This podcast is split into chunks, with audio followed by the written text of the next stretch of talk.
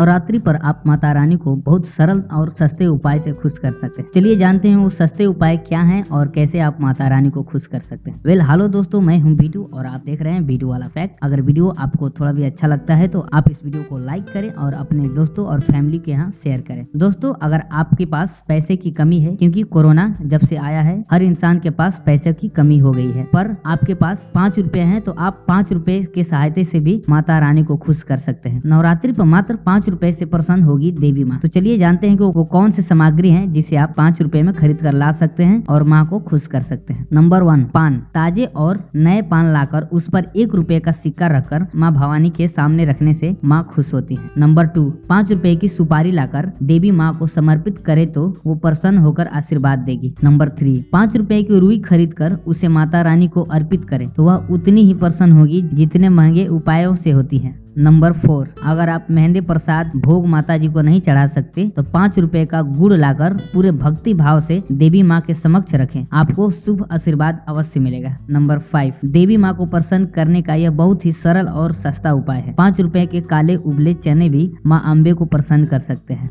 आप ज्यादातर देखे होंगे कि माँ के चरणों में मिश्री का भोग लगाया जाता है, इसीलिए अगर आप पाँच रुपए का मिश्री भी खरीद कर माँ को प्रेम से उसके चरणों में चढ़ाते हैं और ग्रहण करते हैं तो माँ उसे आशीर्वाद देती है। नंबर सेवन, नवरात्रि में लाल वस्त्र की छोटी सी ध्वजा चढ़ाकर माँ को प्रसन्न किया जा सकता है। नंबर एट, मेहंदी के छोटे पैकेट और थोड़े से कुमकुम के साथ रखने से माँ का आशीष मिलता है। नंबर नाइन, पाँच रुपए की लौंग और इलायची अर्पित करने से माता रानी बहुत खुश होती है। ये रही कुछ उपाय जिसे आप पाँच रुपए में खरीद कर माता रानी को खुश कर सकते हैं। अगर आपको वीडियो अच्छा लगा तो आप अपने फैमिली के और अपने दोस्तों के ग्रुप में शेयर करें। और इस वीडियो को देखने के लिए thank you, love you, bye.